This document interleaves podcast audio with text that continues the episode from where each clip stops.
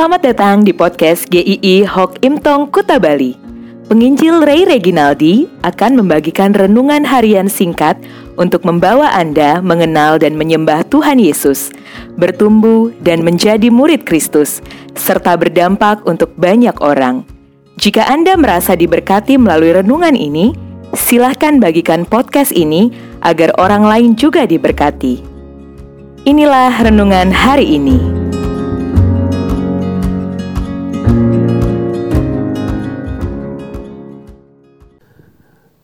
Ditolong Tuhan. Mazmur 34 ayat ke-18. Apabila orang-orang benar itu berseru-seru, maka Tuhan mendengar dan melepaskan mereka dari segala kesesakannya. Apakah Anda pernah mengobrol dengan seseorang dan orang itu mengabaikan Anda? Misalnya Anda mengirimkan pesan kepada seseorang dan tidak dibalas sama sekali. Kita tahu pesannya sudah dibaca, tapi tidak ada balasan. Pasti itu pengalaman yang tidak menyenangkan. Apalagi orang-orang yang mengabaikan adalah orang-orang yang justru paling kita harapkan.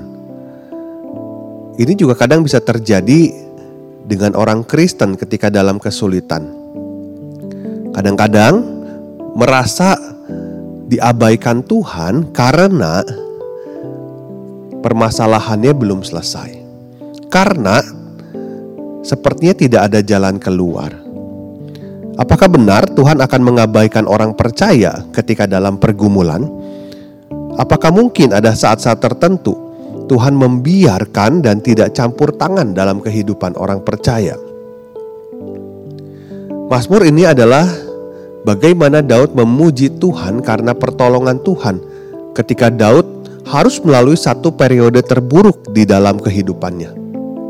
Dia sedang ada dalam pelarian dari Saul yang ingin membunuhnya. Dia sampai di satu kota dan itu bukan kota yang biasa. Namanya adalah Gad yang merupakan kotanya Goliat.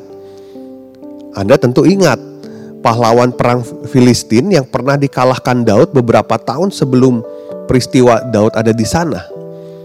Daud pun sedang membawa pedangnya Goliat maka Daud seperti terjebak di antara dua bahaya. Ada Saul yang mengejarnya dan dia ada di kota orang Filistin musuhnya. Mengapa peristiwa ini bisa ter, disebut sebagai salah satu periode terburuk dalam hidup Daud? Karena demi menyelamatkan nyawanya, Daud ketika ada di kota Gad sampai dia harus berpura-pura gila karena dia sangat ketakutan.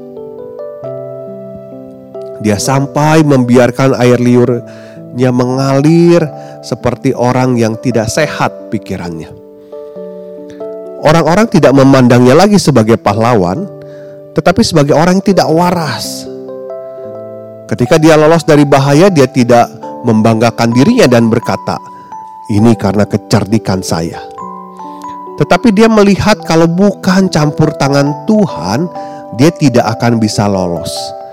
Daud tetap melihat Tuhan bekerja bahkan melalui cara-cara yang kadang tidak masuk hitungan.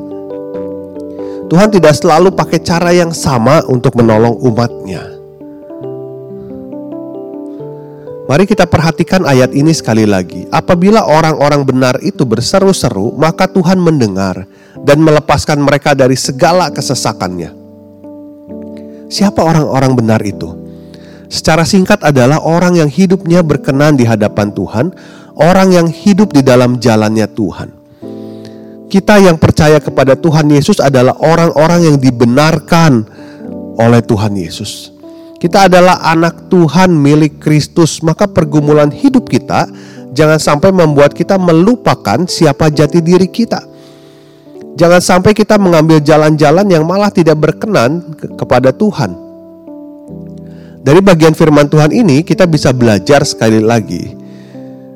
Tuhan adalah Tuhan yang peduli akan kesusahan kita karena Tuhan mendengar seruan umatnya. Jangan khawatir dia tidak mendengar, setiap hari 24 jam dia selalu terbuka untuk mendengarkan setiap permohonan kita. Bukan hanya peduli saja, tetapi Tuhan yang bertindak untuk menolong, yang akan bertindak untuk menolong dengan caranya Seperti ayat ini, Tuhan melepaskan mereka dari segala kesesakannya. Tuhan selalu mampu dan mau untuk menolong kita, tetapi kita harus percaya pada caranya. Apakah Tuhan akan mengabaikan kita? Tidak pernah. Dia akan selalu mendengarkan kita, dan Dia akan menolong dengan caranya sendiri. Amin.